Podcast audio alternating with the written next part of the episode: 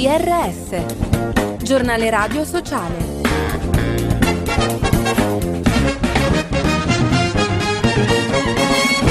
Bentrovati all'ascolto del giornale radio sociale da Fabio Piccolino. Patti educativi territoriali è la strategia del terzo settore per sviluppare la coprogrammazione e la coprogettazione in campo educativo e dell'apprendimento permanente. Ascoltiamo la portavoce del Forum Nazionale del Terzo Settore, Vanessa Pallucchi. Se vogliamo stare dentro una dinamica di coprogrammazione e coprogettazione, dobbiamo essere per primi noi un corpo compatto. Se non c'è questa unità, questa questa comunità anche professionale, questa comunità di presidi educativi territoriali, questa comunità di educatori e formatori, noi non riusciamo poi a stare in un dialogo strutturato e rappresentato all'interno di quelli che sono i patti educativi. Senza istruzione, da tre anni più di un milione di ragazze in Afghanistan ha perso l'opportunità di frequentare la scuola secondaria. Lo dice UNICEF che esprime preoccupazione per lo sviluppo delle delle donne nel paese, in particolare per la loro salute mentale.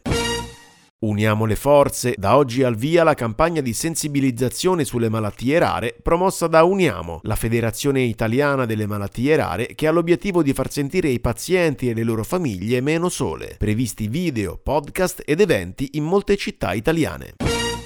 A tutto speed per i servizi digitali della pubblica amministrazione, i cittadini preferiscono il sistema di autenticazione. Lo rileva un sondaggio di SVG. Il servizio è di Giuseppe Manzo. Anche la pubblica amministrazione, al pari di tanti altri settori, ha subito negli ultimi anni un processo di digitalizzazione questi servizi digitali di cui lo speed rappresenta certamente la declinazione più diffusa ed utilizzata, con quasi il 70% dei possessori che lo usa attivamente, permettono ai cittadini lo svolgimento di numerose attività completamente online online snellendo e semplificando molte procedure. Lo rileva SVG che sottolinea come lo SPID risulti essere preferito, più agevole e più semplice rispetto alla carta d'identità elettronica. SOS Donna è il libro di Laura Nosenso e Delfino Pellegrino, nato dall'esperienza di tre anni di lavoro sul campo a sostegno delle vittime di violenza di genere in Piemonte, con un progetto di ascolto e supporto sul territorio. Il volume è edito da Araba Fenice.